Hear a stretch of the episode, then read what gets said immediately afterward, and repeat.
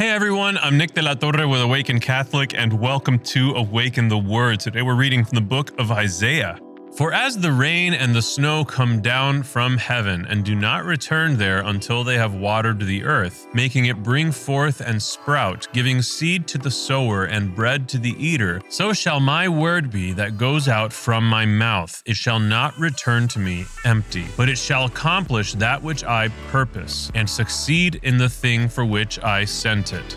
One of the hardest things that someone encounters when they first fall in love, I mean, truly head over heels in love with God, is the avoidance of prematurely going out and evangelizing. What do I mean by that? That sounds kind of counterintuitive.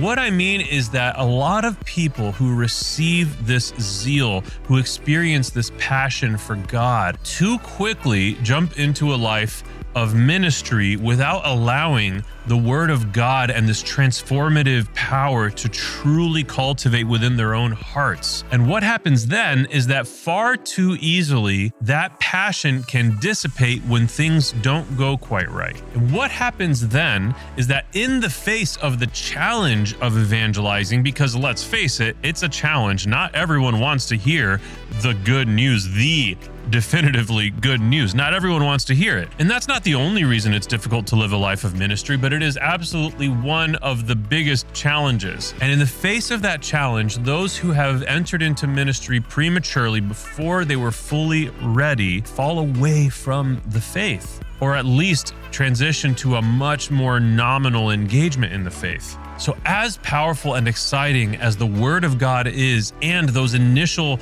we'll call it honeymoon phases of the faith, as exciting as they are, what really matters is the long lasting relationship. It's kind of like a married couple. Let's say a man and a woman meet each other, they fall head over heels for each other, they immediately get married without necessarily having a lot of those difficult conversations and allowing that trust to really cultivate. After the honeymoon phase, they're going to discover there's a lot that we haven't really processed enough, and that marriage is going to struggle. Similarly to a human relationship, we need to allow a true and lasting relationship with God, a love for God to cultivate in our hearts. It isn't an overnight thing, but it is the most important thing. When the oxygen masks drop, make sure to apply your own oxygen mask before applying it to the child next to you, because otherwise, neither of you will survive. I have been Nick. This has been Awaken the Word. And before you go, I just need you to know that Jesus loves you. Peace. Thank you for tuning in to Awaken the Word. Awaken the Word is made in partnership by Spoke Street Media and Awaken Catholic.